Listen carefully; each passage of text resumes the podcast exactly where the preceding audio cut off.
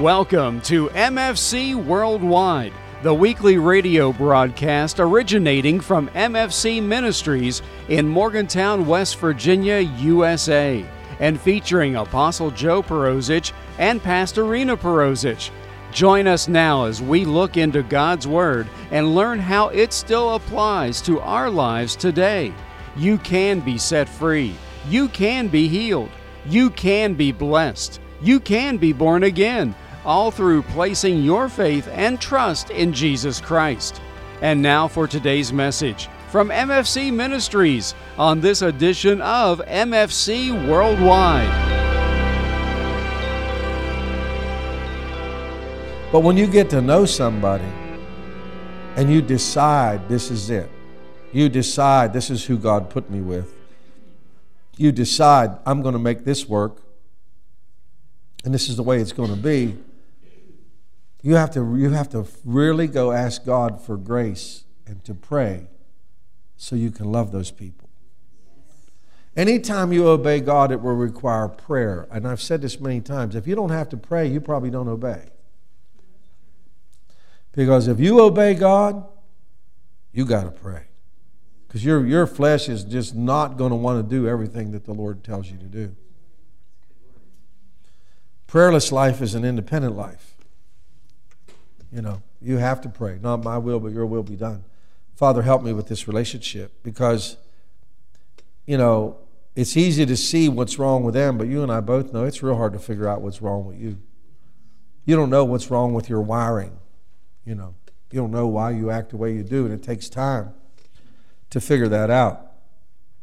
So, in order to stay with anybody, uh, you got you got to have love, man.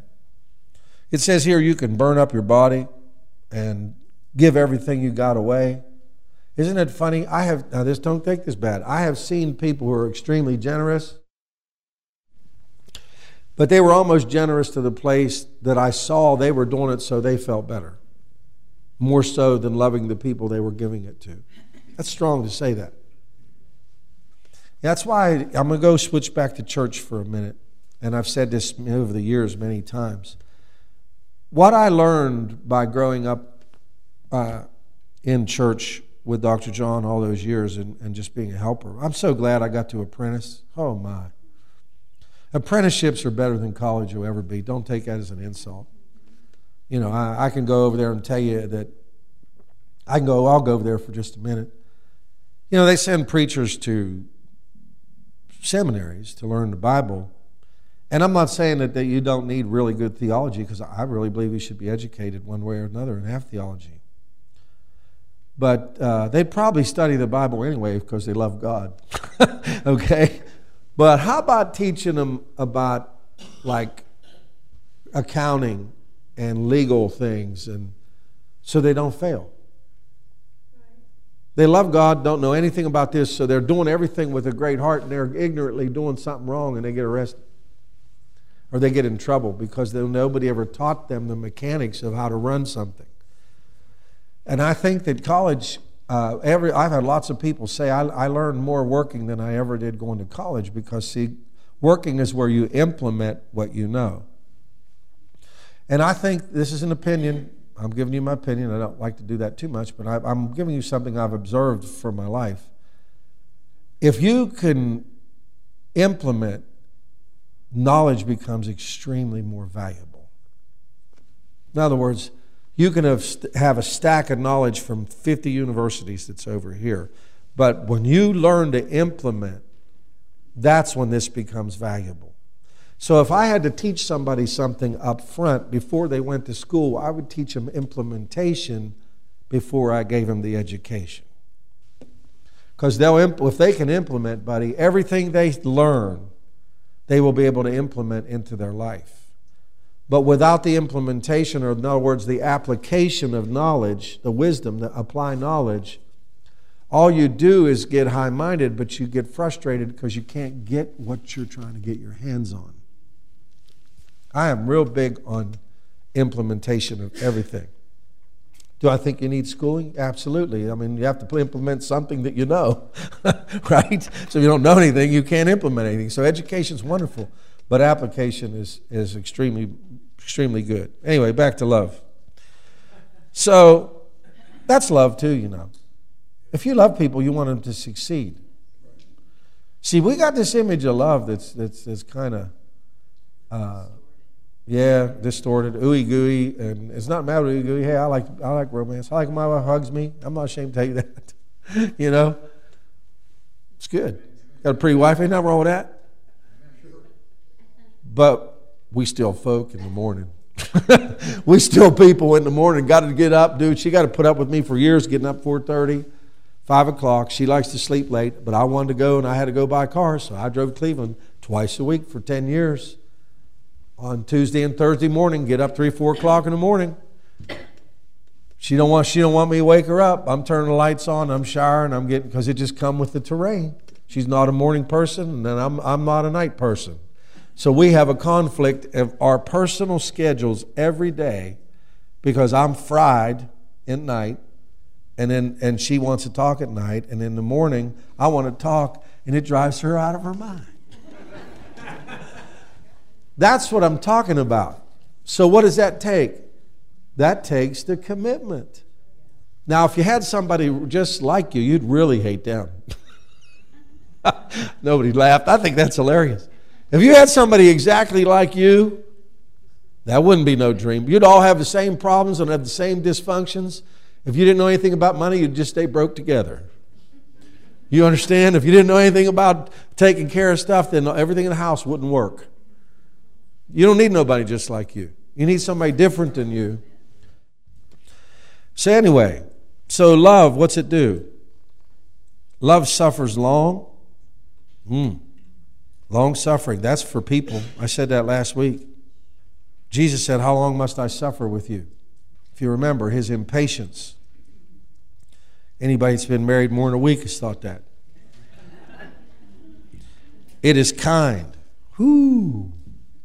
It's hard to be kind all the time, isn't it? I think that this stuff is taxing on you. Envy's not, vaunteth not itself, and is puffed up does not behave itself unseemly, seeks not her own. You know, uh, I'm just going to touch that. When, when, ladies and gentlemen, this is for uh, couples. I don't know, I guess God's on couples today. If you have somebody that's a long term thinker in the house, let's just say the man is a long term thinker, and the woman is a more gratification want to have fun type thing. And there's nothing wrong with either one of those. This isn't a slam. I'm just telling you the conflict. So the, the long term thinker is trying to create security for the wife and the kids because he loves them. So unless you understand that he's trying to build a place for them to be safe and cared for and go to school and have clothes and have what they need, that's his expression of love. Okay? Now the other one is going to think he don't take me here, he don't we don't do this, we don't do that because that's her expression of both of them are loving. But both of them are implementing it the way they the way they understand it. I mean, I've watched guys not buy themselves anything for a decade you laugh. The same clothes, the same stuff, never say nothing, and get up and go to work for 15 or 20 years and make sure everybody is square and forego a lot of things that they wanted to do because that was their way of loving their family. And see, to them, if you tell them you, you don't do this because you don't love me, in their mind, they're saying, I've given my whole life to this. What are you talking about? I've poured everything I got. I don't have anything left. I didn't have any res- reservations. I gave it to everybody here. How dare you say that? But the other one has a different set of needs, so they feel unloved. That's what I'm trying to tell you that a lot of times we are really loved and do not know it. And those are the things that you got to work out. It doesn't have to be husband and wife. You understand? It can be other relationships too. But you can see how you can get mixed up in the life, right?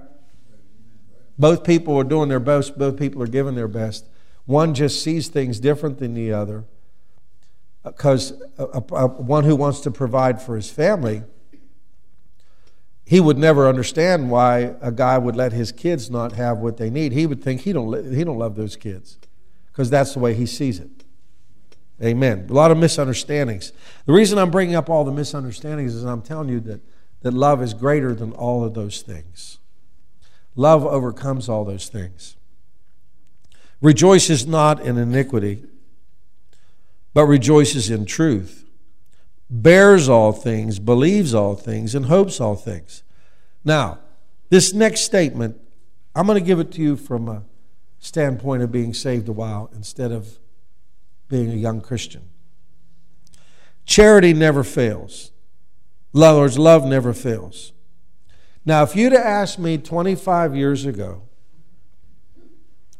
about that, I would have given, I, I wouldn't have been able to articulate it very well, but I would have thought, because I know how I thought, because I'm an idealist, I would have thought if I loved everybody just right, that it would come out just right. Now I want you to think about that one because that one really bites when it don't work. Because you spent about 30 years believing that if you do love people just right, it's going to come out the way you thought it should. That's a really big illusion and a really big disappointment. And I believe that's why a lot of people get divorced at 65. The reason I really believe that needs addressed, addressed if you loved right, no matter what happens, you didn't fail. That's it. If people didn't get saved, but Jesus gave his life, he didn't fail. He did his part. You are not responsible. I, when you're young, you're an idealist, and you think if I do all these things right, it's going to come out just right. It's not necessarily so at all. Always love, always loves, regardless of how it comes out, because love never fails. Thank you for listening to this edition of MFC Worldwide. We pray that this anointed message has been a blessing to your life. In the book of John, chapter 14 and verse 6, God's Word says that Jesus Christ is the way, the truth, and the life, and that no one comes unto God the Father in any other manner than through accepting, believing, and confessing that the shed blood of Jesus has cleansed them of their sins, and that He truly is the risen Savior and Lord of their life.